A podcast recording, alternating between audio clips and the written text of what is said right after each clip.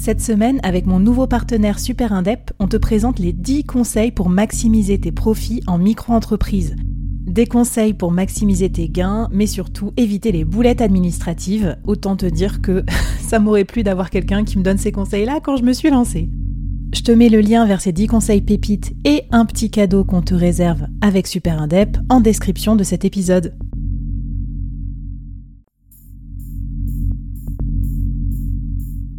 Quoi ressemblerait ton business si tu pouvais être épaulé par les meilleurs experts? Avoir un board de rêve disponible 24 heures sur 24 pour t'aider, répondre à tes questions? Je suis Flavie Prévost et ce board, je l'ai créé pour toi dans ce podcast. Tu es dirigeant, entrepreneur, freelance ou tu vas bientôt te lancer? Ne reste pas tout seul dans ton coin. Inspire-toi des conseils des meilleurs chaque jour par ici, à mon micro. Et si tu l'oses, on te mettra au défi parce que nous, ce qu'on aime bien, c'est te faire progresser vite et bien. Alors bienvenue à toi, bienvenue dans ton board et bon épisode.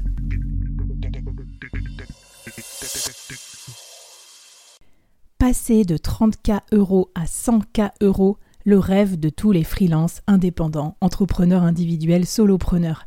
Oui, j'ose le dire, passer ce cap, c'est un cap euh, rassurant. C'est vraiment un peu un premier jalon dans une activité de solopreneur et ça fait du bien de le passer. Alors quand Café Freelance m'a proposé d'intervenir sur ce thème, j'ai pas hésité, j'ai pris le train, je suis allée à Paris et je suis allée sur leur plateau télé pour partager quelques conseils avec vous. Je sais que vous avez peut-être déjà vu des extraits ou une partie euh, du live en vidéo, mais je trouve que les conseils qui ont été donnés pendant cette table ronde pas que par moi d'ailleurs aussi par les autres experts, sont juste tout simplement ben, indispensables en fait pour les solopreneurs. Donc j'ai choisi de vous mettre en épisode collector l'audio de cette conférence. Je vous dis à très vite dans la newsletter du board parce que c'est là que je vais mettre toutes les pépites, tous les liens, tous les outils pour lesquels ben, vous pouvez euh, à télécharger pour vous améliorer et passer vous aussi ce cap. Et puis j'en profite pour vous dire que grâce à cette euh, motivation supplémentaire d'aller parler sur un plateau télé, je me suis motivée à vraiment sortir le premier jet de l'accélérateur solopreneur. Donc tout mon kit, toute ma science, euh, on va dire résumée dans un kit Notion avec des templates personnalisables en deux clics dans votre espace, des exercices à faire, etc.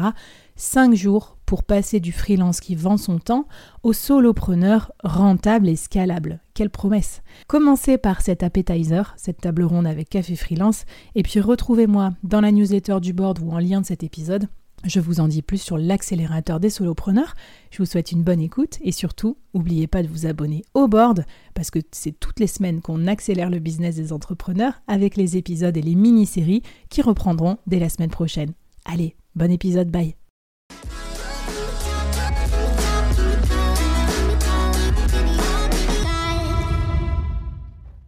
Bonjour Flavie, bonjour Rémi. Bonjour à vous deux. Bienvenue. Merci. Merci beaucoup.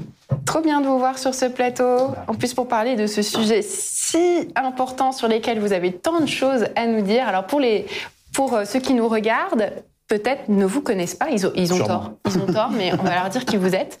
Flavie Prévost, toi tu es freelance dans le Web 3, donc tu as une expertise très pointue en plus dans lesquels il n'y a pas beaucoup de femmes. Et tu es surtout connue euh, pour ton podcast qui s'appelle le board, entreprendre bien en tout un super podcast et une newsletter avec plein de conseils où tu aides ta communauté à grandir dans tous les sens du terme dans leur business. Donc on est vraiment dans le cœur du sujet et euh, j'espère que tu as plein plein plein de, tips à donner à nos spectateurs sur le, sur le sujet de comment on, ah, comment on passe euh, une, une énorme étape. Plein mes valises.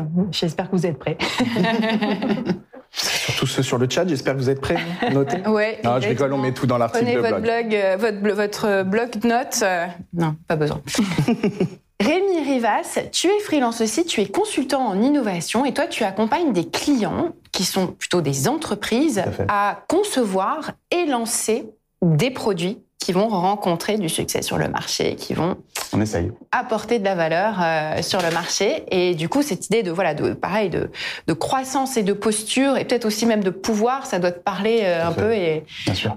on en parlera. J'ai aussi plein de questions euh, à te poser. Alors j'ai beaucoup de questions à vous poser à tous les deux, mais on va commencer par une première question qui est un gros morceau parce que quand on a préparé, quand on a préparé ce café freelance avec toi, Flavie, tu m'as parlé Et je t'avoue que je connaissais pas ce concept, mais ça, je trouvais que c'était, je trouvais que c'était sexy. Tu m'as parlé de l'hyper freelance. Tu m'as dit oui, oui, le sujet dont tu parles en fait, c'est l'hyper freelance. Je me qu'est-ce que c'est que ce truc, l'hyper freelance euh, Alors peut-être que les gens connaissent. Sur le chat, vous connaissez euh, ce terme d'hyper freelance Eh ben maintenant, on va le savoir. Eh ben, voilà. Et donc, euh, on en- voilà, comment on passe de freelance à hyper freelance? Qu'est-ce que c'est que ce truc? Est-ce que tu peux nous expliquer? Et j'imagine. Et, et en quoi c'est lié à notre sujet d'ailleurs? Alors, euh, tout à fait. Ben, écoute, hyper freelancing, hyper freelancing avec mon superbe accent, euh, ça vient des US, vous en doutez, comme beaucoup de tendances, notamment sur le freelancing, parce que je crois qu'ils étaient pas mal en avance par rapport à nous, et donc il y a des, il y a des trucs un petit peu importés. C'est un système pour s'organiser, pour passer à l'échelle, parce que c'est vraiment le sujet de l'indépendant.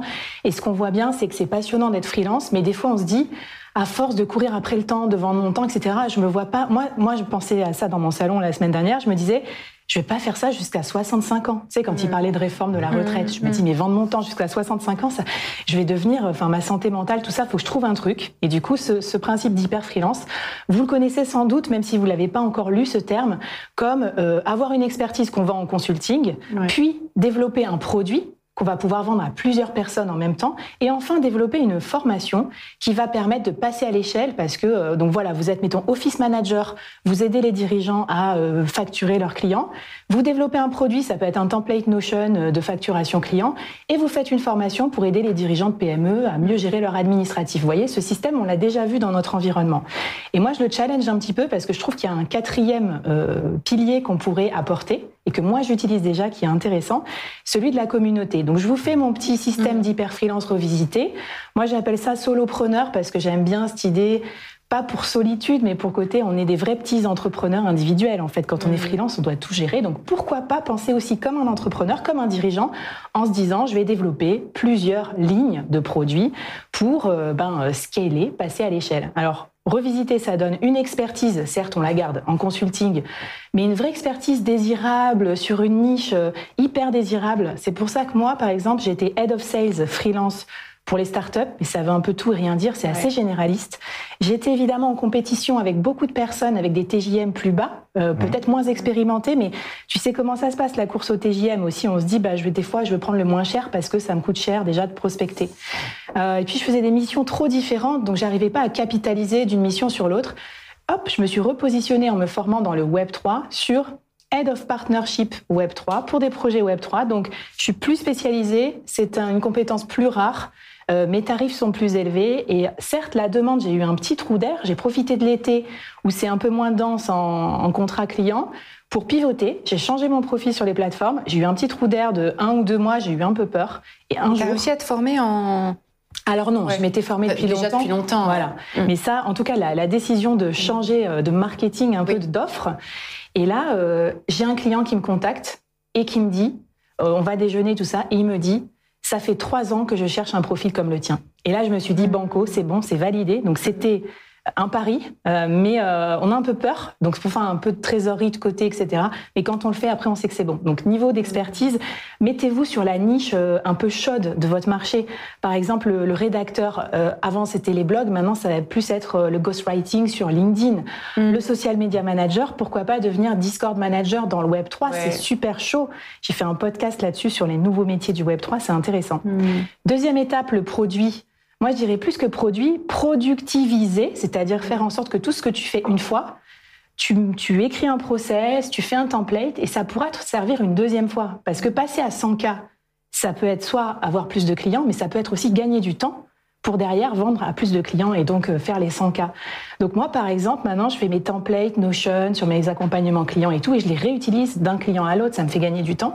Et peut-être que ces templates-là, on peut les vendre comme un produit. Troisième étape, la formation. Moi, je dis plutôt, faites un média plutôt qu'une formation.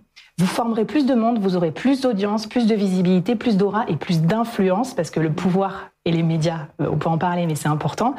Ici, on est là aujourd'hui. ça fait partie du pouvoir et de la posture. Ça. Le fait d'avoir une visibilité médiatique, j'imagine que le board, qui est Évidemment. très suivi, ça t'a donné aussi, même peut-être inconsciemment aussi, un- une aura de pouvoir, non? Ben, c'est sûr, et puis le board, on pourra en reparler, mais rien que le nom, en fait, il était un peu Ouais. euh, d'une logique sur le euh, pouvoir.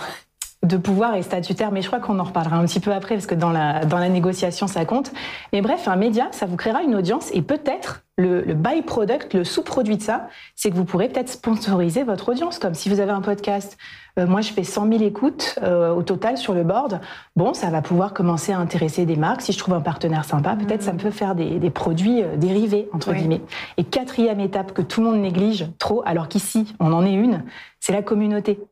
Et donc la communauté, c'est super important. Elle peut vous aider à trouver des clients, parce qu'on peut avoir de l'apport d'affaires entre mmh. freelance. Moi, j'ai rejoint un collectif Web3 pour ça. Si j'envoie un client dans le collectif et que c'est d'autres qui travaillent, je récupère 10% en chiffre d'affaires. C'est, ça a l'air de rien, mais si c'est des missions à 10 000 euros, ça me fait 1000 euros. Si j'en envoie un par mois, ça me fait 12 000 euros. Ça fait 12% de l'objectif des 100 k Donc en fait, c'est, des petits bouts comme ça qui vont vous aider. Euh, dans la communauté, je mets aussi tous ceux qui peuvent nous aider à déléguer. Donc moi, je fais appel à d'autres freelances et je pense que c'est ça aussi le passage à l'échelle c'est quand tu commences à bosser avec d'autres, accepter que ton temps, tu peux pas tout faire. Moi, pour mes podcasts, j'ai un monteur de son. Enfin voilà, je me fais aider aussi pour aller plus loin. Euh, et puis troisième étape, peut-être que ta communauté, ça va être un débouché aussi, soit pour vendre tes produits, soit ça sera de la preuve sociale. En fait, ils vont t'apporter forcément quelque chose. Euh, et puis de l'entourage. Moi, si j'ai créé le board il y a deux ans, c'était pour m'accompagner dans mon cheminement de solopreneur. Toutes les semaines, j'ai des gens à mon micro qui me donnent plein de conseils. Je me sens moins seule. Des fois, je les appelle. On se fait des cafés. On a un Discord. Euh, voilà. Et enfin, dernière petite cerise sur le gâteau, il y a même maintenant des produits communautaires, comme par exemple des NFT. Je rentre pas trop dans le détail. Venez me voir si vous voulez en parler. Mais moi, j'ai créé des NFT pour mon podcast. C'est un début, mais ça me permet de financer les frais de montage pour une année. Et c'est ma communauté qui a participé. Et du coup, ça devient un média participatif. Donc, euh, voilà pour moi l'hyper freelance. Alors par contre, c'est un sacré système. Il mm. faut aimer déjà, il faut être un peu entrepreneur dans l'âme. Et puis surtout, euh, ça demande un sacrifice important. Et ça, c'est le plus dur. Euh, si vous m'écoutez, moi aussi, c'est dur pour moi c'est sacrifier du temps facturable là maintenant tout de suite. Oui. Un client qui va dire oui, euh, je veux travailler avec toi pour bosser sur des choses qui te rapportent pas d'argent là maintenant tout de suite, genre un podcast, mais qui augmente ton pouvoir. Mais qui augmente ton pouvoir qui, et qui vont augmenter avec le temps. J'espère. Tout va pas fonctionner de toutes les lignes que j'ai mis euh, de pêche que j'ai envoyées. Mais à un moment, il y a un truc qui va ramener. Donc, faut sacrifier ce temps facturable maintenant pour vous préparer pour euh, l'avenir et la scalabilité. Voilà mon, un peu mon idée, mais à, challenger. C'est un beau programme. C'est une recette, euh, c'est une recette ah riche et complexe, assez sophistiquée. On voit toute la liste des ingrédients et on se demande quel est le temps de cuisson pour chaque truc et tout. Ouais, c'est super sophistiqué. C'est la métaphore. Hein. Ouais. Ah non, elle est trop elle marche bien. Hein. elle marche bien. Toi, Rémi, qu'est-ce que ça t'inspire ce concept d'y faire freelance? On a, quand on a discuté ensemble, tu m'as beaucoup parlé d'expertise, justement aussi d'expertise pointue, d'aller euh, creuser quelque chose qui euh, va, va, avoir une valeur perçue extrêmement forte et qui va te permettre euh, euh, de changer de catégorie aussi. J'aimerais que tu réagisses à ça et que tu nous dises aussi comment, bah, finalement, comment on fait pour euh, basculer aussi sur une expertise très pointue, comme l'a fait Flavie quand elle est, quand elle a mis, quand elle a créé sa marque et son identité Web 3, Web 3, Web 3, pardon, j'arrive pas à le dire. Hein. voilà. Web 3. Web. Voilà, Web 3, exactement. Alors, je vais faire un petit disclaimer. Euh, tout ce que j'applique en fait euh, dans le freelancing, je le tiens majoritairement d'un auteur qui s'appelle Seth Godin, euh, que, que j'ai la chance, avec laquelle j'ai la chance d'échanger maintenant et qui a vraiment beaucoup compté pour moi. Euh, alors, comment dire, moi je vais être le réactionnaire. Voilà, moi, je vais être le réactionnaire, je suis venu en costume, donc c'est foutu. Euh, moi j'adore dire, et on en parlera, on va en débattre et tout, qu'on n'est pas des entrepreneurs. Mm. Moi j'adore dire qu'en fait notre force c'est qu'on n'est pas des entrepreneurs et qu'il faut surtout pas se prendre pour des entrepreneurs. Mais et une nouvelle fois, il n'y a rien de mal à être entrepreneur. Moi, j'en accompagne au mm. quotidien, etc. J'adore ce qu'ils font. Je regarde leur vie aussi, j'en veux pas. Euh, je regarde les problèmes de mm. gestion, les problèmes de masse salariale, les problèmes d'emploi, les problèmes de, voilà, de, qu'ils ont. De prud'homme, de... Ah oui, bon voilà. Être entrepreneur, moi j'ai... Euh, il y a un seul pattern, on me dit souvent c'est quoi une bonne entrepreneur, un bon entrepreneur. Moi, le seul pattern que j'ai trouvé, c'est des gens qui sont excités, qui ont énormément excité par l'incertitude et le risque. Mm. C'est-à-dire qu'en fait, une semaine normale où c'est prévu, tu vois, on parlait du fonctionnariat, eux, ça les fait chier, mm. tu vois. C'est eux, ils doivent se lever le lundi avec un truc à résoudre avant vendredi, sinon la boîte explose, tu vois. Mm. Et ils s'en plaignent, mais en fait, non, ils aiment ça, tu vois.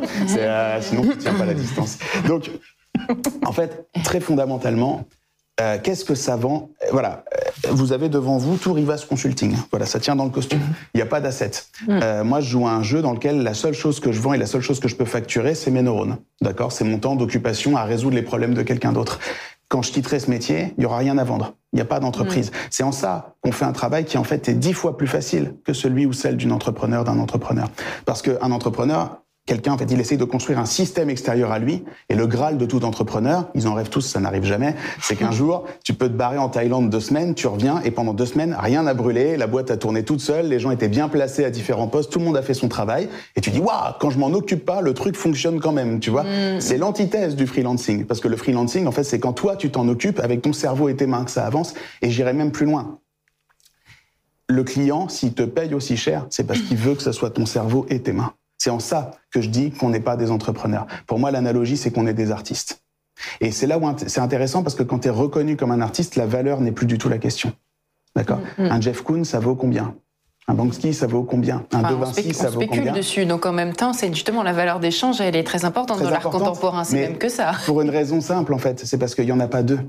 Mm. Si tu veux un tableau de De Vinci, c'est celui-là. Et il n'y a pas d'alternative. Il y a d'autres tableaux, il y a d'autres peintres. Mais si tu veux un tableau de ce peintre, il n'y en a qu'un.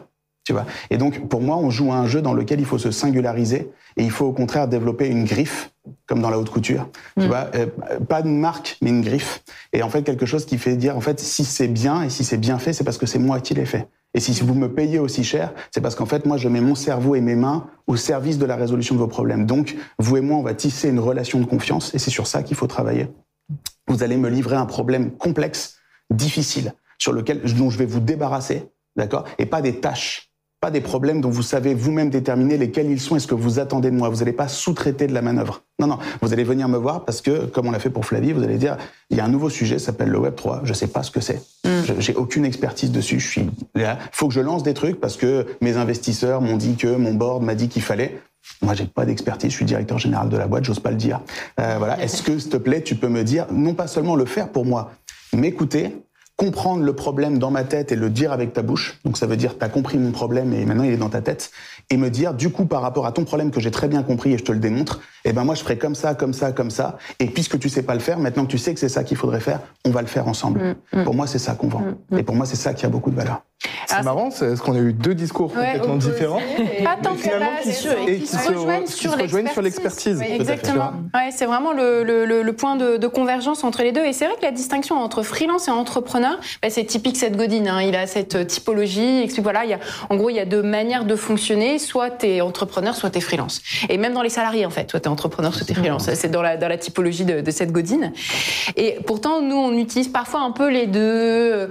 Et puis, on est toujours un peu dans le mélange, à se dire, euh, bah, finalement, on a quand même des produits. C'est vrai que quand on a un média, par exemple, le média, il, c'est pas une entreprise, c'est pas vraiment un produit, mais ça tourne quand même tout seul parce qu'en fait, il y a des vues qui tombent et des écoutes qui tombent. Par exemple, le mmh. podcast, on le laisse pendant, euh, ah hop, d'un coup, 200 abonnés de plus. Euh, enfin, c'est vrai, il y a des trucs qui tournent tout seul quand même euh, sur le, la partie média, sans que ce soit vraiment de l'entrepreneuriat, mais on voit qu'on est déjà un peu dans quelque chose qui est flou sur est-ce que c'est de l'entrepreneuriat, est-ce que c'est du freelancing, et du coup, cette typologie, enfin, je sais pas, qu'est-ce que vous en pensez, vous? C'est vraiment deux catégories, rien à voir Moi, je pense que c'est quand même différent. Je, je, je me retrouvais dans pas mal de choses que tu as dit avant. Moi, j'ai monté une entreprise, je suis pas freelance, hein, je l'ai montée, je l'ai revendue, je l'ai rendue autonome, etc. Donc ça m'a fait rire. Ça doit te rappeler tes semaines. on, en rigole après, c'est rétrospectivement qu'on en C'est ça, c'est ça. Euh, et, et, parfois, euh, et aujourd'hui j'ai un job de salarié, mais j'accompagne quand même la transformation dans le groupe qui m'a racheté. Donc, je pourrais aussi faire ce que je fais en freelance quelque part, euh, et du coup plus aller sur la typologie un peu de consulting, d'accompagnement, etc. Euh, et, et c'est vrai que le côté, euh, enfin, enfin, ouais, c'est vraiment deux choses différentes. C'est vrai que le côté euh, de l'entrepreneur qui doit résoudre des problèmes et puis qui, qui finalement résout plein de problèmes qui n'ont rien à voir avec lui, mm, mm. tu l'as pas dans le freelancing. Non. Et je, je à part les côtés admin, machin, etc. T'as des trucs. Oui, mais tu peux te faire accompagner par des professionnels. Tu peux être en portage salarial si t'as pas envie de t'embêter. Tu feras toujours ton métier de, de freelance en freelance. Tu vois, tu peux choisir aussi de pas t'embêter avec l'admin, etc. D'ailleurs, le freelance tous les freelances délèguent leur boulot, c'est genre c'est l'expert comptable. Oui, l'expert comptable, ou tu te mets en portage, ou enfin, tu as des solutions quand même pour ne pas rentrer dans, dans justement ce côté un peu gestion d'entreprise et te concentrer finalement sur ton expertise à toi. Maintenant, je suis aussi d'accord avec toi. C'est vrai que c'est hyper intéressant et la frontière, elle est quand même un peu plus floue. Et ce côté de, de finalement de freelancing augmenté, il me parle, puisque maintenant, effectivement, les freelances déploient des offres, sortent de la partie consulting pour proposer d'autres choses à côté. Bien souvent, on va sur du média et de l'influence parce que c'est quelque chose qui fonctionne et qui permet du coup aussi d'avoir plus de mm. clients sur ta partie consulting. Donc c'est un peu la première étape. Nos, je pense que ça passe par du café freelance. Ce que j'allais dire. Alexis, Thomas. Euh, Alors Aline, elle n'est pas vraiment freelance. Hein, l'équipe, oui. euh, elle, est, elle est plus elle est côté chef d'entreprise. Mais elle a, ouais, mais elle a commencé mais elle sur le freelance et son évolution l'a poussé à devenir oui, finalement bien sûr. Dans le et je pense qu'on a quand même deux typologies de personnes. Mm. Il y a plein de freelances qui ne voudront jamais aller vers de l'entrepreneuriat et, qui resteront vraiment dans le freelance. C'est des, des caractères aussi parce que moi quand j'étais salariée, j'étais comme ça, mm. déjà. Ah C'est-à-dire que j'avais déjà lancé mon média, j'étais déjà intrapreneur, je m'intéressais à tout comment marchait l'entreprise, même si c'était pas mon sujet, et je faisais beaucoup de réseaux.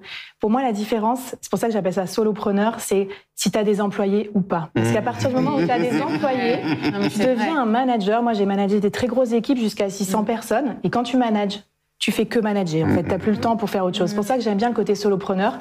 Pour moi, tu es un vrai petit chef d'entreprise. Si tu as envie de l'être, hein, j'oblige personne à être hyper freelance. Tu vois, tu peux très bien être freelance euh, classique et bien, et bien t'éclater, être rentable. Mais si tu as envie de l'être, moi j'aime bien, je bosse avec d'autres freelances. Du coup, c'est une, une relation partenariat, euh, éventuellement transactionnelle, où on se rend des services ou contractuels. Mais c'est pas mes employés. Je suis pas obligée de les booster, de les coacher et tout. Même si j'ai aimé cet, cet, épisode dans ma vie, là, je suis contente d'avoir aussi du temps pour moi, de réfléchir et tout. Donc, euh, côté collectif, de pouvoir aussi monter des équipes comme tu as envie en fonction des projets, mm. euh, c'est. Par contre, ce que tu dis, voilà, l'esprit de communauté, faut pas oublier que c'est une forme de management. Tu, je pense que vous en savez quelque chose. C'est du management de communauté. Euh, c'est, ça s'organise aussi. Donc, mes compétences de leadership, elles étaient utiles plutôt maintenant là-dedans. C'est plus transversal, mais ça prend quand même du temps t'as pas une communauté sans t'en occuper en fait. Comme le lait sur le feu. Mais pour rebondir sur ce que tu disais, tu vois, moi je, cautionne complètement. Hein. J'ai un blog, j'ai une newsletter, j'ai une chaîne YouTube qui mm. commence à m'apporter de plus en plus de leads. Donc indépendamment de son activité, de toute façon, tel qu'Internet fonctionne, faire du contenu, produire du contenu et le laisser traîner, c'est toujours bon pour le référencement et ça servira, hein, quel que soit ce que tu vends comme typologie mm. d'expertise derrière. Ouais, je vois ce que vous voulez dire. Et puis, euh, bah, on va quand même parler aussi de, de, de prix. Euh, je voudrais qu'on parle un peu de ça parce que le, le pricing, c'est quand même le grand sujet, surtout quand on débute. Euh, qu'est-ce que je mets euh, bah Alors, on va pas parler pendant des heures de TGM parce qu'on a déjà fait tellement de choses sur les TGM. On va parler de pricing au sens plus large, justement. Et qu'en fait, euh, passer de 33K à 30K à 100K, c'est 30 ou 33 dans le titre? C'est de 30 à 100, mais en gros, tu multiplies tes, prix par 3 et c'est fait, non Tu par 3, voilà. Ah, est-ce que c'est ça la solution Ou est-ce que ah c'est beaucoup plus compliqué que ça? Allez, la, la matinée est finie, c'est bon. On a réglé tous les problèmes. très très simple. Mais personne n'y pense. Devant nos yeux, tout ça. Oui, c'est ça. on n'a pas fait de maths pendant quand on était petit, c'est pas possible. je fais une recette pour deux ou pour six. C'est ça. Donc en fait, je pense qu'il faut de la créativité. Et, et de la créativité dans son pricing, ça veut dire quoi très concrètement? Parce que, ben, hélas, si c'était, si on pouvait seulement multiplier par trois, euh, on ferait même pas, on ferait même pas ce plateau là. Euh, donc, qu'est-ce que ça veut dire concrètement sur des choses qu'on peut activer, mettre en place? Comment on développe cette créativité dans son pricing?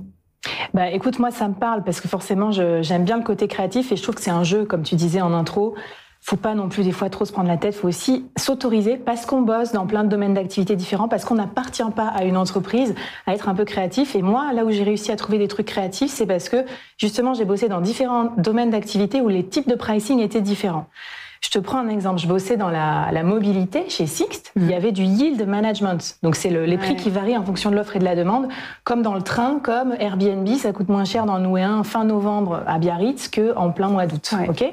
Je me suis dit, mais les freelances, pourquoi ils font pas du yield management? Parce que vous êtes d'accord avec moi, en fait, des fois, tu es plein de clients mm. euh, et on te demande encore plus. Est-ce que tu le fais pas naturellement quand tu es débordé En fait, du coup, le client supplémentaire, tu lui. Eh ben, je crois pas. pas. En fait, malheureusement, les gens n'ont pas ce réflexe parce qu'ils se disent oh, mais si mes clients euh, parlent entre eux, euh, j'aurais fait à la tête du client. Non, c'est pas à la tête du client. Mm. En fait, d'ailleurs, vous pourriez dès maintenant créer une offre summer ou une offre Noël. Parce qu'on sait que l'été, personne veut bosser. Ils sont tous là, oui, bon, euh, on se revoit en septembre. Et donc, tu as un trou de facturation de deux mois. Bah, proposer dès maintenant des tarifs plus attractifs pour, euh, pour euh, cet été, pourquoi pas, ou pour les fêtes. Si on prenait jamais de vacances, hein. Oui, oui. non, mais je sais qu'il y en a qui prennent leurs vacances en, décalé. Donc ça, ça pourrait être cool. une autre idée, je la pioche dans la crise là du moment. On a beaucoup parlé de shrinkflation. C'est l'idée de vendre le même prix le paquet de chips, mais d'enlever un peu de, de chips. Ok?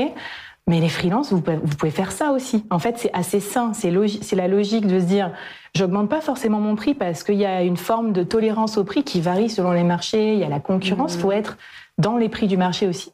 Mais vous pouvez enlever certains services qui ont peu de valeur ajoutée. Moi, j'ai fait l'exercice. Vous du temps. Voilà, j'ai fait l'exercice l'autre fois. Je me suis dit, mais vraiment, qu'est-ce qui est indispensable dans mon service? Qu'est-ce que je peux réduire? Où est-ce que je peux enlever un peu de gras? Et au final, le prix est le même. Mais moi, je vais y passer un petit peu moins de temps en tant que freelance. Donc ça, ça peut être une idée aussi. Euh, on peut diversifier aussi. Alors là, je vous emmène un peu sur un terrain euh, à voir si vous voulez y aller ou pas. C'est aucunement une obligation, mais dans le Web 3, par exemple, il y a des euh, freelances qui acceptent certains paiements en crypto-monnaie. Euh, il y a des crypto-monnaies qui peuvent être à peu près stables. Bon, en tout cas, ils peuvent convertir rapidement en euros s'ils veulent en sortir pour voilà pour leur portefeuille. Ceci n'est pas un conseil financier, mais bon, bref. Est-ce que je veux vous dire Regardez, prenons mon exemple. Moi, je vends des NFT pour mon podcast l'argent que je récupère de ces ventes sont en crypto-monnaie. Si demain un freelance vient me voir et me dit, tu sais Flavie, pour euh, faire de la rédaction SEO sur ton podcast, moi j'accepterais que tu me payes en partie en crypto-monnaie, c'est très vraisemblable que je lui dise bah vas-y ouais on travaille ensemble ça m'aidera. Comme ça je prends l'argent hmm. directement du wallet crypto vers le sien. Et ça m'évite d'avoir à sortir des euros de trésorerie de mon propre qui sont nécessaires pour t'envoyer. Voilà parce qu'en fait on parle de chiffre d'affaires mais il y a la, la, rentabilité aussi. Donc on doit maîtriser aussi ses dépenses. Donc je pense qu'on peut être créatif. Et la dernière idée que j'ai eue moi c'est J'en avais assez de, de, me, de perdre du temps dans la facturation et en fait, euh, des fois, euh, ça prend du temps. Le client il oublie une facture et tout, et euh, c'est pas notre métier préféré, quoi. Tu vois la facturation. Et je me suis dit, je vais faire plutôt des abonnements mensuels. Je vais dire, voilà, écoute, si on bosse ensemble, c'est tant en début de mois. Bien sûr, d'un mois sur l'autre, tu peux arrêter. Mais comme ça, je facture en début de mois et je m'embête pas. Mm. Mon idéal, ce serait même de prélever ou je sais pas quoi, mais j'ai pas encore euh, exploré ces, ces trucs-là. Mais si vous avez des idées pour moi dans le chat, euh, dites-moi. Mm. Mais donc voilà, en fait, il y a un, moi que j'étais directrice commerciale, il y a un système qui s'appelle le rat sharing. Les gens détestent quand tu leur mets toujours plus. Par exemple, un objectif, tu devais faire 10 de chiffre d'affaires et on te dit maintenant il faut faire 12, il faut faire 15, il faut faire 20, tu vas payer pareil. Eh ben c'est pareil pour votre prix, vous n'êtes pas obligé de monter toujours le prix facial, vous pouvez avoir d'autres paramètres mm. peut-être euh, différents euh, voilà, que vous pouvez le bouger. d'utiliser la shrinkflation à son avantage, c'est pas mal. Hein. Hein, le concept de la boîte de céréales, justement, hein, le prix du blé, on y revient. La boîte de céréales euh, qui faisait, je sais pas, 500 grammes, elle est exactement au même prix, mais en fait, poups, elle fait plus que 335 grammes, euh, un truc comme ça. Et c'est vrai que c'est une technique très utilisée dans le retail, dans la grande distribution. Et en effet, pourquoi pas, euh, pourquoi pas s'en inspirer en se disant, ok, c'est pas le prix. Surtout que tu as pas mal de freelances qui surdélivrent au final. Ouais. En parlant avec eux, on se rend compte que dans un souci soit de fidélisation, soit de prouver leur expertise. Et en parlais là justement. Au café financière de, de, mm. Paris, c'est revenu. Et tu peux te dire, mais même vous pouvez l'appliquer parce que bien souvent vous surdélivrez déjà. Donc, mm. ce shrink. Ouais tu le fais et ça sera même transparent pour votre client. Tu peux même un petit, en faire un cadeau quand même. Tu rajoutes 10 grammes gratuits. Tu passes de 500 grammes à 335 grammes et tu dis, mais 10 grammes gratuits, mais tu as quand même gagné 200, tu vois. Tu vois, moi, pas 200. Je suis nulle en maths. J'ai fait l'exercice parce qu'un de mes invités sur le board, qui est solopreneur, je lui dis, bah, comment tu fais pour fixer tes prix? C'est toujours le, le, problème. Il me dit, c'est simple, tu fais toute la liste sur un tableau Excel de tout ce que tu fais pour ton client. En face, tu mets un prix horaire, à peu près. Ensuite, tu rajoutes 30% l'incertitude, le fait que ça va durer plus longtemps et tout. Et voilà ton prix. Et en fait, bah, j'ai fait l'effort, j'ai fait ce tableau Excel. Et je me suis rendu compte de tout ce que je faisais. Et là, je me suis dit, c'est peut-être pas nécessaire de faire tout ça. Il y a des trucs, à chaque fois, mes clients me disent, ça c'est utile, ça c'est moins utile. Et voilà ton, ton tableau, entre guillemets, de rentabilité et, de prix qui est un petit peu euh, évolué. Mmh, mmh, mmh. Ah, c'est génial. Ça te parle, Rémi, ça, le côté euh, créativité dans le pricing? Est-ce que euh, euh, il y a d'autres formes de créativité qu'on peut appliquer sur comment on utilise son temps, comment on occupe ses journées? Parce que le temps n'est pas extensible à l'infini et c'est peut-être pour ça d'ailleurs qu'on en met moins dans la boîte pour pouvoir en faire plus. Qu'est-ce qu'il y a d'autre? Qu'est-ce qu'on qu'est-ce qu'on fait quand on atteint ce moment où en fait on a on a plus de temps en fait? Bah, On est à saturation. Je vais juste rebondir sur la dernière étape parce que moi il y a un exercice alors euh, il m'est arrivé de donner des cours à d'autres freelances sur une plateforme beaucoup moins bien que la vôtre. Et, euh, et, donc un premier exercice que tu dois faire à des freelances, et je suis stupéfait du nombre de freelances qui n'ont pas fait cet exercice, alors que, en fait, si tu veux, il y a un truc tout bête. Bon, si tu admets que tu es freelance, tu vas vendre un certain nombre de jours ouvrés par an. C'est ton stock. Il y aura jamais plus de jours dans le stock. D'accord?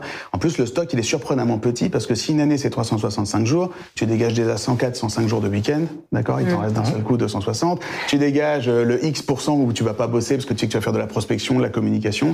Voilà, tu viens parler sur le plateau. Toi, t'es pas payé, hein, d'accord? Donc, à la fin, si tu veux, ça te fait un stock de jours vendables. C'est ce que tu peux vendre. Bon, et il y a un exercice tout bête à faire. Combien Alors, est-ce que ça aussi, il y a des trucs. Alors, voilà, je suis là pour, euh, voilà, je suis là pour sensibiliser à ça aujourd'hui. tu prends ta néobanque et tu regardes combien elle te coûte ta vie par an. Donc la totalité de tes charges personnelles. C'est pas tout. Après, tu te dis que tu n'auras pas de retraite. Donc tu sais aussi que ce qu'il faut foutre de côté pendant que tu bosses et placer, parce que c'est ça qui va payer ta retraite dans 20 piges, d'accord? Plus tu rajoutes la mutuelle, les assurances, les machins, enfin la taux pour être protégé, la prévoyance, tout ça. Ça fait un chiffre, ça fait un objectif de chiffre. Tu divises ça par le nombre de jours ouvrés où tu as décidé que tu allais bosser par an, tu as un floor. Tout ce que tu négocies sous ce floor, tu es en train de te rendre plus pauvre. Et là, d'un seul coup, parce qu'il y a des gens, ils osent pas demander de l'argent. Pourquoi? Parce que, bien sûr, nous, en tant que consommateurs au quotidien, des désordres d'idées de 500, 600, 700 balles, c'est beaucoup. On dit putain, c'est un smartphone neuf et tout, tu vois. Mais c'est que dalle. En fait, quand tu regardes vraiment combien il faut faire rentrer pour juste en fait avoir une vie décente, parce que voilà, moi, moi je suis pas pour vous, moi je roule pas en Bentley, tout ça, je mange pas du caviar à tous les repas, hein, donc euh, voilà, donc pour pouvoir payer ton appart, ton loyer, mettre un peu de côté pour la retraite, avoir une bonne mutuelle, peut-être prendre de quelques vacances de temps en temps, tu ne demandes pas, tu vois, c'est pas la lune. Hein. Ben, en fait, tu te rends compte que si tu n'arrives pas à défendre ce TJM de base, déjà tu as un problème. Et moi je vois plein qui se lancent en auto-entrepreneur, ils ont, 20 je les aime bien, c'est mes anciens étudiants et tout, ils ont 22 ans, ils bouffent des pâtes, ils vivent à 12 dans un studio et tout. Et alors ils font des tarifs, je dis, mais tu vas jamais survivre. Ils font si, je suis large, j'étais large maintenant, mais euh, là t'es pas, tu cotises pas, t'es pas à la sécu. Donc, pense après, tu vois, parce que là, tu es en train de donner des mauvaises habitudes à tes clients, tu es en train de leur faire croire que ça vaut ça, ce que tu fais. Alors que réalistement, en fait, en vrai, tu peux pas vivre avec ça. Ouais. Donc, il y a déjà un premier Ça, il truc faut à qu'on renvoie euh, ceux qui n'ont pas vu l'émission. On a parlé beaucoup de TGM. euh, Ouais, avec je sais Alexis, plus quelle euh, édition c'était avec Alexis où on parlait beaucoup de ça, c'est-à-dire le fait qu'effectivement euh, la protection sociale, par exemple, qui, est, qui fait partie du salariat. Dans le salariat, en fait, il faut compter le brut, donc avec aussi les cotisations patronales. Euh, c'est ta Sécu, donc c'est ton assurance santé, c'est tout ça. Et bah qu'en fait, du coup, les TGM, en fait, ils sont beaucoup plus élevés qu'on ne pense. Et ça, on avait bien, je crois qu'on l'avait bien décortiqué euh, pour ceux qui. Et, Je pense que tu dois aussi éduquer les clients parce que l'autre fois, pareil, un de mes invités me dit euh, faut mettre la retraite dans ton TJM, faut y penser. Ouais. Et je lui dis bah ouais, si tu dis ça à ton client, c'est plus simple aussi de dire à ton client Oui. vous savez, si vous me payez 400, c'est pas 400 dans ma poche, c'est 100 dans ma poche peut-être au Oui. final, Mm. d'accord? Et je pense que ça, ça mérite. euh, sûr. tout le monde n'a pas l'habitude encore de travailler avec des freelances, euh, peut-être comme vos clients grands comptes. Donc parfois, va falloir euh, juste Mm. l'expliquer et ça Ouais. passera plus Éduquer, simple. Merci éduquer beaucoup. Venez de nous faire le meilleur teaser pour l'émission du mois prochain. Vous savez justement les placements, qu'est-ce qu'on Ah, fait de son argent? On s'est dit on arrive à 100 000 et le mois prochain on dit qu'est-ce qu'on fait de cet argent? sûr. Donc merci, Ok. séquence teaser. Génial. J'ai plus qu'à la couper et c'est bon, c'est sur les réseaux pour le mois prochain. Donc ça, tu vois, c'est pour l'aspect euh, déjà avoir un floor en tête, et puis aussi euh, être capable de se représenter ce que ça coûterait de salarier quelqu'un pour ton client en face. Mm, Parce que mine de rien, toi, t'as l'impression que tu lui demandes beaucoup. Lui, c'est pertinemment que s'il prenait quelqu'un pour 20 jours ouvrés par mois, bon déjà il en a pas besoin 20 jours ouvrés, puis lui il le paierait ça, plus les cotisations salariales, plus les cotisations patronales. Donc lui en fait, euh, en fait tu lui fais une fleur, hein. parce que lui, son- si son alternative c'est d'embaucher quelqu'un, en vrai ça lui coûterait beaucoup plus cher. Et puis parce que la flexibilité a un prix aussi. Bah, bien sûr. Moi, je, je trouve cet argument euh, plus vendable à un client parce qu'en fait, euh, quand, quand toi tu définis ton rythme de vie et que tu vas aller vendre ça à ton client, il va se dire ok, bah du coup pourquoi je vais passer par lui? C'est pas pour son expertise, il, il va me coûter plus cher parce qu'il a décidé d'avoir un rythme de vie plus cher qu'un autre freelance. Tu vois, c'est moins vendable pour un Oui. client Ah non, mais que de attention. se dire combien combien ça va me coûter si je prends son profil équivalent dans le salariat. Effectivement, peut-être que j'en aurais pas besoin, mais je peux peut-être lui faire faire d'autres choses. Et là, je peux comparer. Oui, il en a euh, rien à faire ton Ah non, mais parce que ta maison est trop grande. Quoi. Voilà, laissez-moi euh, laissez-moi compléter. Le floor, c'est pour toi. Oui. C'est pas, Oui, c'est oui, pas un c'est juste parce que c'est déjà pour être toi-même conscient Mais qu'en après, fait, à chaque fois que tu te souvent, tu te desserres. C'est T'es en train de ruiner ton propre rythme de vie. Alors en fait. ça c'est bien effectivement pour inverser la tendance et, t'entraîner à augmenter tes prix parce Bah que oui. beaucoup de freelance euh, sous-facturent, on est bien d'accord. Bah oui. Mais après il faut quand même, et c'est ce que tu as dit, mais bien le comparer effectivement Oui. avec la réalité du marché parce que le client n'a pas à payer le rythme de vie que tu aurais choisi Oui. décorrélé Mais sur une expertise niche qui a de la valeur sur le marché et où tu leur dis, imagine, lancer voilà, exactement. Si t'es peu, d'où d'où ce que tu disais au début, hein, mais de choisir un peu euh, la niche, euh, ce qui, ce qui est euh, en tendance, etc. Et là, effectivement, tu peux surfacturer parce que Et- vous n'êtes pas beaucoup à le proposer. Le temps de cerveau, en plus, euh, n'est pas toujours proportionnel au temps. Par exemple, moi, je connais des fractional CMO, donc des Mm. Chief Marketing Officer, et ils appellent ça fractional maintenant. Parce que ça veut dire en gros, tu n'as pas besoin de m'avoir à temps plein tellement que j'ai déjà de compétences et de connaissances. Mm. Je vais déjà te faire ta stratégie. Donc aussi, voilà, tu, tu concours pas contre quelqu'un à temps plein. Euh, moi, par exemple, consultant. Hein. Ah oui, bah oui, c'est ça. Moi, je, je parle jamais de TGM. Mes clients ne connaissent mm. pas mon TGM. C'est jamais. Et mes clients ne savent pas le TGM et ne savent pas le nombre de jours que ça prend. Mm. Moi, quand je vends un truc, je dis tel jour, telle heure, tu auras ça. Le livrable, c'est ça, les specs, c'est ça, c'est défini comme ça. Peut-être ça va me prendre 10 minutes, peut-être ça va prendre 10 jours. C'est pas ton problème. Mm. Donc ça coûte autant hors taxe. C'est tout. Et moi, je vends l'enveloppe. Je décompose jamais. Si vous décomposez, vous tendez le bâton pour vous faire battre. Mm, mm. Et donc le type va dire, il te faut vraiment 10 jours, il te faut vraiment, c'est vraiment aussi justifié. S'en fout. Tel jour à telle heure, tu auras un truc. Je m'engage. Voilà. Ça coûte. le même résultat. Voilà. c'est le temps que ça te bah, ce matin, on n'a pas non plus le temps qui sera. Euh, non, et justement. Qui va être compté. Donc le, temps, le temps passe. Là, on arrive. Exactement. Saturation, Rémi, rapidement, tu m'avais dit quand, quand on atteint ce point de saturation, on n'a plus le temps de, euh, on n'a que trois choix. Est-ce que tu peux me faire les trois choix comme bah, ça, super vite euh, Quand je regarde des freelances autour de moi, si tu veux, alors moi j'ai choisi un, jeu simple. C'est euh, la seule variable sur laquelle on peut jouer, c'est augmenter son TJM. Pour augmenter son TJM, en fait, il faut faire des missions plus conséquentes et des enveloppes plus grosses. Mmh. Pourquoi? Parce que comme ça, en fait, tu diminues ton temps de prospection, tu diminues ton temps de vente. Tu as besoin d'un moindre réseau de clients parce que chaque client a une valeur intrinsèque plus forte. Donc tu vends des jours, en fait, tu vends des missions plus longues, plus fortes, plus conséquentes, parce que l'accompagnement est plus conséquent. Donc tu vas chercher des clients pour qui le prix n'est pas un problème, parce qu'ils veulent externaliser un gros problème compliqué. Mm. ça, c'est le jeu de spécialisation auquel on joue tous.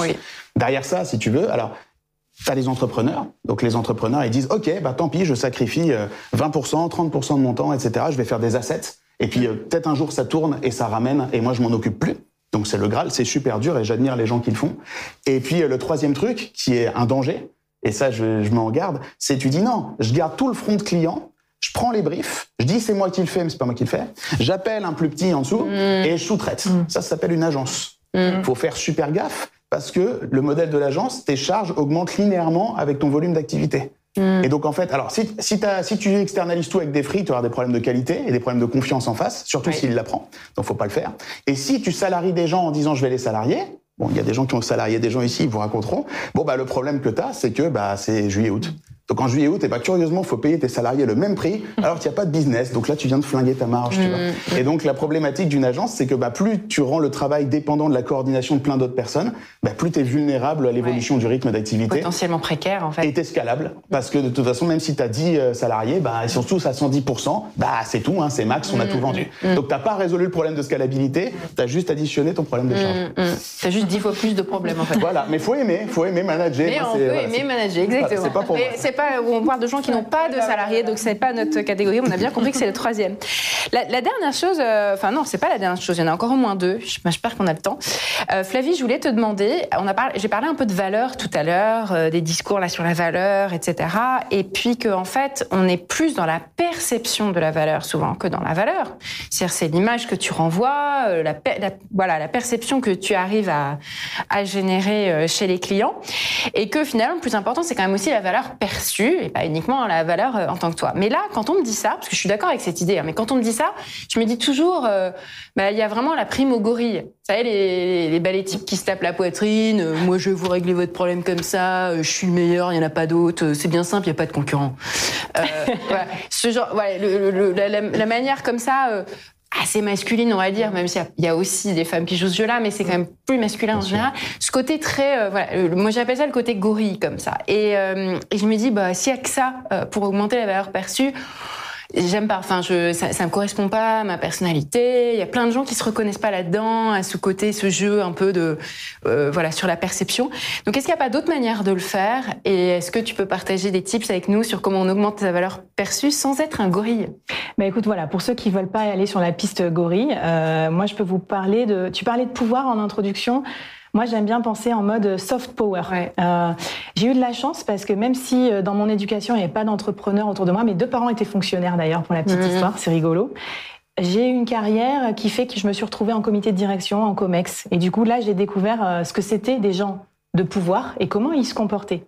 Et en fait, les gens, ils se comportent pas comme des gorilles dans ces univers. Pas que. Il y a, il y a des rapports de pouvoir, mais il y a des rapports, des rapports plus subtils. Et en fait, pour gagner, il faut être influent.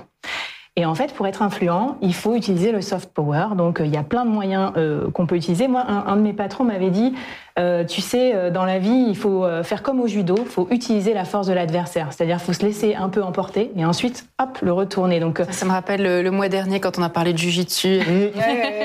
voilà. Et en fait, si tu es tout de suite en frontal, en mode gorille, tu vas te retrouver avec des personnes statutaires qui vont aussi te renvoyer dans tes 22 qui vont dire non mais c'est bon, euh, le plus 3000% d'augmentation, mes trucs, j'y crois pas.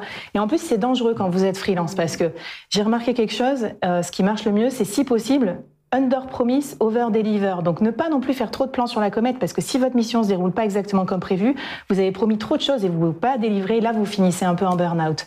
Donc il y a des façons plus subtiles de faire ça, comme par exemple de dire, euh, voilà, pour une mission qui ressemblait dans votre verticale, il s'avère que pour 15 000 euros facturés, euh, j'ai signé 75 000 euros de clients, donc c'était très rentable, mais pour vous, je ne sais pas si ça va être rentable. Il va falloir qu'on travaille ensemble, on va regarder si ça vaut le coup. Et donc ce que j'ai fait, c'est que d'un côté, j'ai fait un ancrage en disant que j'ai été capable de délivrer euh, de la matière, euh, du résultat, mais je relativise. Et cette humilité-là, je pense qu'elle est nécessaire et elle va faire la différence entre deux freelances parce que un freelance, c'est aussi quelqu'un qui est capable de, euh, de changer d'approche si ça marche pas, de pas rester entêté. Et moi, j'aurais peur que le gorille, il soit entêté dans sa méthode. Et des fois, j'ai vu ça. Mmh où on dit ouais mais c'est un mauvais client quoi. Ma méthode elle marche à tous les coups mais ça n'a pas marché pour ce client. Bah excuse-moi euh, d'avoir euh, mon entreprise et voilà. Donc euh, voilà le soft power et il y a un truc que moi j'utiliserais c'est de pas construire son propre sa propre légitimité soi-même parce que d'aller dire partout coucou je suis le meilleur c'est un peu comme la mm. pub.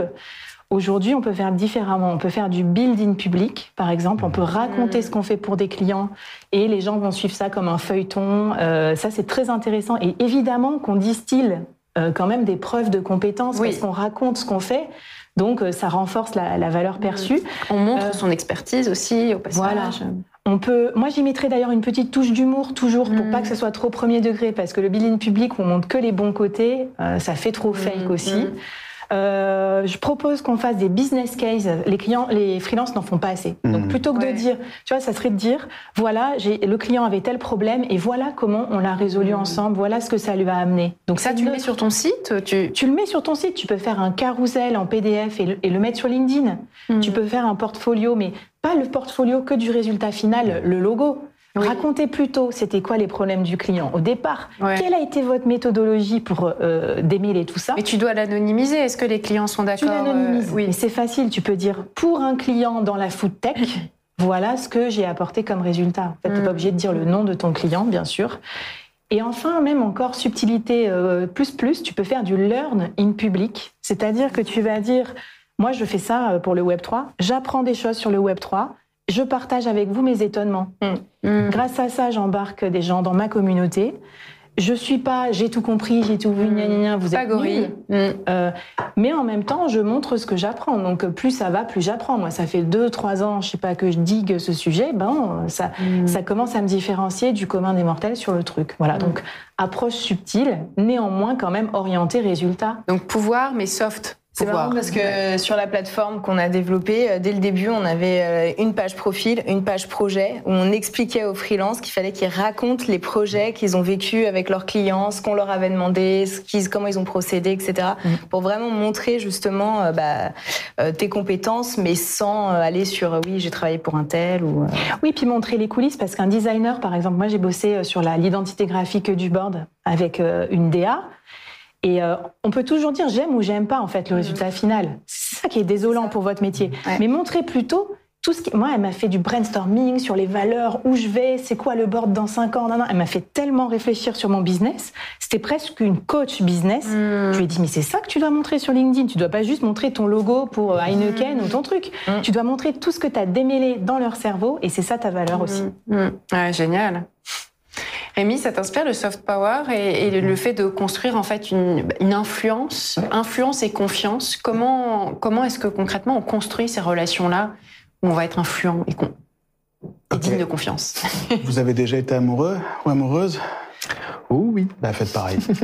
Donc euh, moi j'aime bien dire euh, euh, et, ça vous force à bien choisir aussi. Tous mes clients sont toujours mes clients.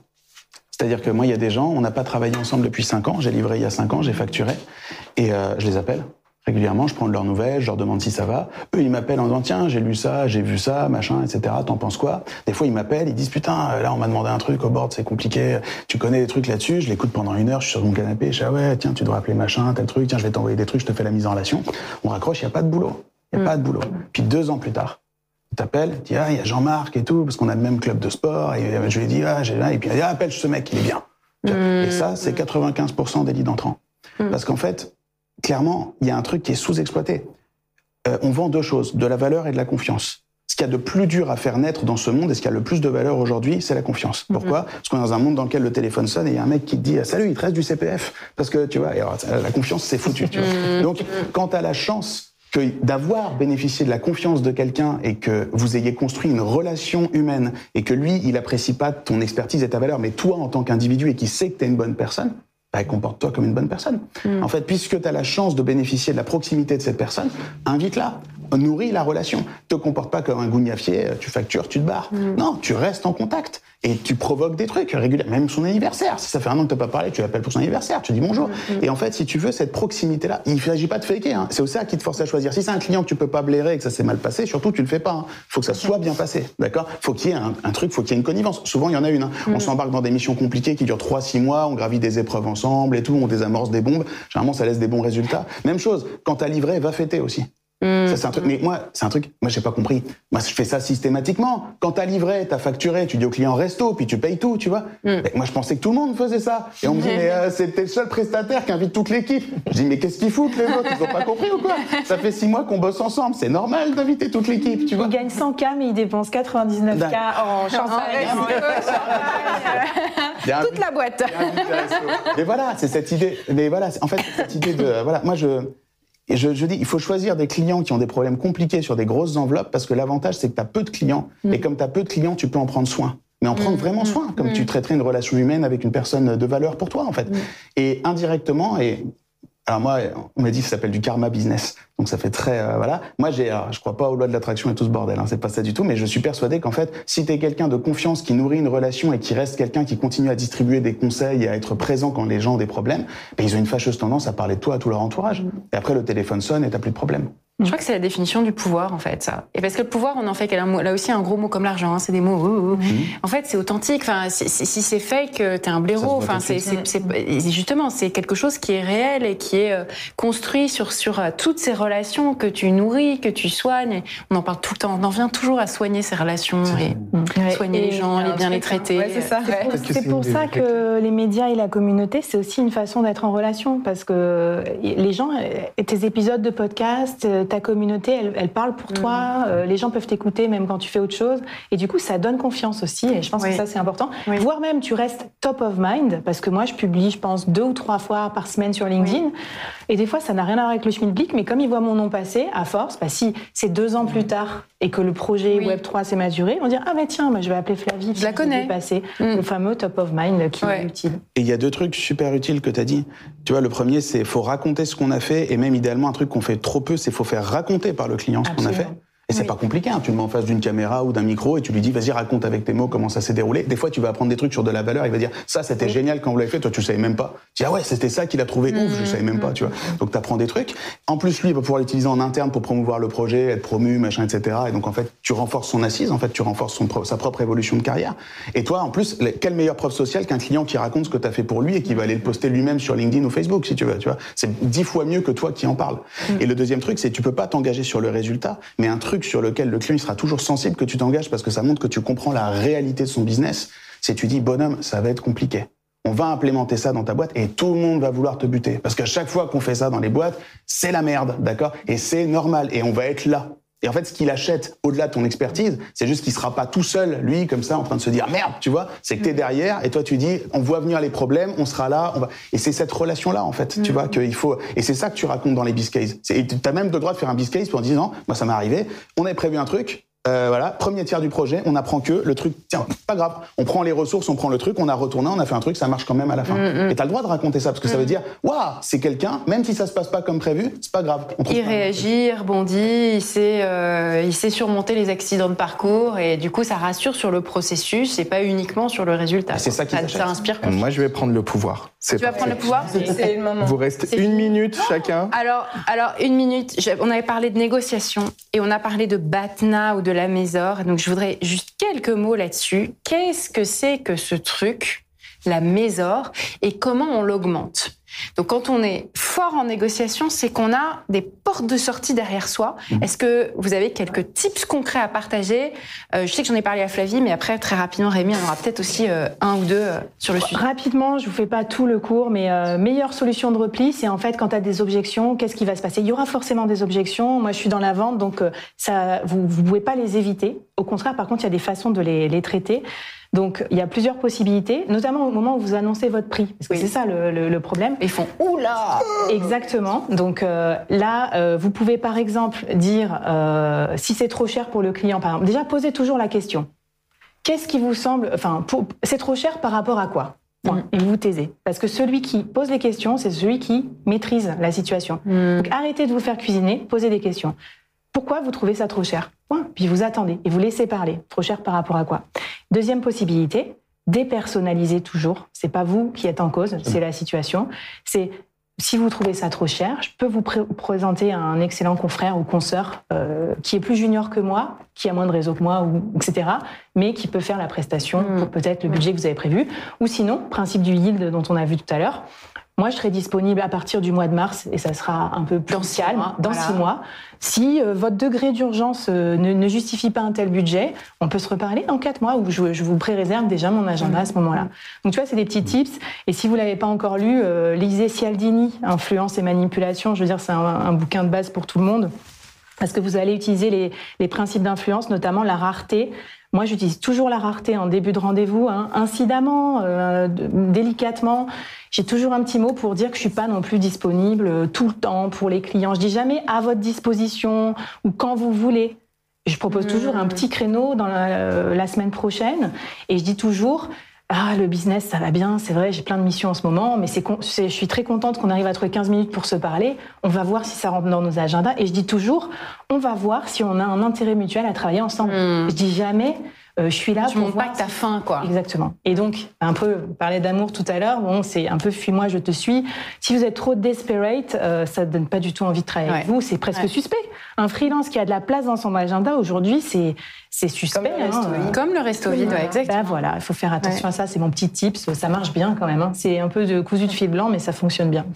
Toi, Rémi, si, euh, si tu avais un petit tip sur cette partie-là? En une minute, hein, moi, c'est un jeu auquel j'ai joué. Alors, c'est un jeu qui est douloureux, euh, pareil. C'est, mais c'est, quand tu arrives à la conclusion qu'en fait, la seule manière de passer moins de temps à vendre, c'est de vendre des projets plus conséquents, ça veut dire qu'il y a une discrimination par le prix que tu dois opérer dès le départ. Et donc ça veut dire qu'on t'appelle au téléphone, et moi j'avais déterminé un montant, peu importe le montant, c'est pas ça qui est important, et j'avais dit sous, sous ça je prends pas. C'est quelqu'un qui a un projet mais qui a pas une enveloppe de autant. En fait, parce pourquoi Et ça c'est stupéfiant, je l'ai moi-même observé et vécu il te faut le même temps pour vendre une presta à 5 000 ou 50 000. Le même temps. Mm. C'est le même nombre de réunions, c'est le même nombre de coups de téléphone, c'est le même nombre de temps de négociation. c'est pareil. Les coûts fixes, les coûts fixes. Eh oui, en fait, le coût de la vente, il est incompressible, mais indépendamment du montant final de la vente. Et donc, Déjà, moi, j'ai discriminé, c'est-à-dire je, je le disais pas à mes clients, mais j'avais un floor et quand il n'y avait pas le budget, je redirigeais systématiquement sur dès qu'ils prenaient des budgets plus petits. Donc ça, c'est le truc. Mm. Et en fait, euh, moi maintenant, je n'annonce jamais mon prix. C'est-à-dire qu'en fait, je dis au type euh, quelle est l'enveloppe budgétaire provisionnée pour la mission? Je mm. dis en fait, est-ce que vous avez dégagé une ligne budgétaire? Est-ce que vous avez un budget? Et si le type me dit non, on discutera après, je dis non. Non, moi je vais mm. pondre un devis. Je vais, et, alors, mes devis, par contre, euh, c'est deux jours de boulot et tout. Enfin, c'est des devis, quoi. Mm. Donc euh, voilà, je vais imaginer une solution unique, spécifique pour résoudre ton problème. Donc il faut que je tape direct dans ce que tu as en tête en termes. Donc il me faut un estimatif. Mm. Si, t'as pas l'estimatif, il y a aucun problème. S'il faut que tu ailles demander, c'est encore mieux parce que ça veut dire que t'es pas la bonne personne, parce que t'es pas l'interlocuteur qui va décider. Donc c'est bien. Donc euh, raccroche et euh, dis à cette personne de me rappeler. Ou va me demander combien elle veut dépenser et rappelle-moi. Et quand tu sais, moi j'imagine un truc. Mais moi je j'annonce jamais le prix out of the blue parce que de toute façon moi je ne commence pas à bosser tant que je suis pas sûr que la personne elle a un minima provisionné du budget. Je je, je, je prie les entreprises d'avoir la décence d'arrêter de demander des devis pour voir. D'accord D'arrêter de demander, de consulter des freelances, alors qu'on n'a pas de pognon. Ça, ça se fait beaucoup dans la créativité. Un hein. pire, des consultations et des trucs où tu dis ramenez-nous des idées de trucs qu'il faudrait faire. Puis à la fin, tu dis merci de nous avoir inspiré. Allez, cassez-vous, tu vois. Et il n'y a jamais eu de budget à dépenser. Et non, non, non, faut pas déconner. Si on te sollicite et qu'on demande que tu réfléchisses, c'est qu'à minima, il y a la décence d'avoir une enveloppe euh, déjà pensée. Ça veut pas dire qu'ils vont la dépenser avec toi. Ça veut pas dire que tu vas gagner, mais qu'au moins ils aient les moyens de leurs ambitions en face. Sinon, moi, je rentre pas dans le truc. On a dépassé le, le budget du temps.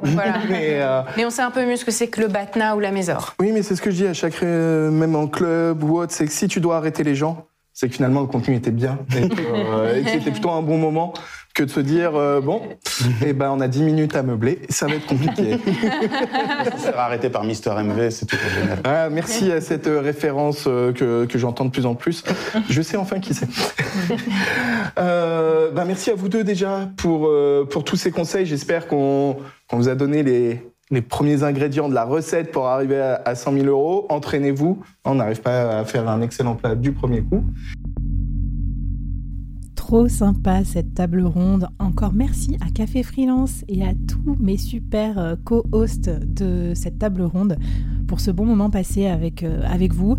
Rendez-vous dans la newsletter du board dans la description de ce podcast pour retrouver toutes les infos, les articles, les tips et bien sûr plus d'informations sur l'accélérateur solopreneur. Allez, bye bye, à la prochaine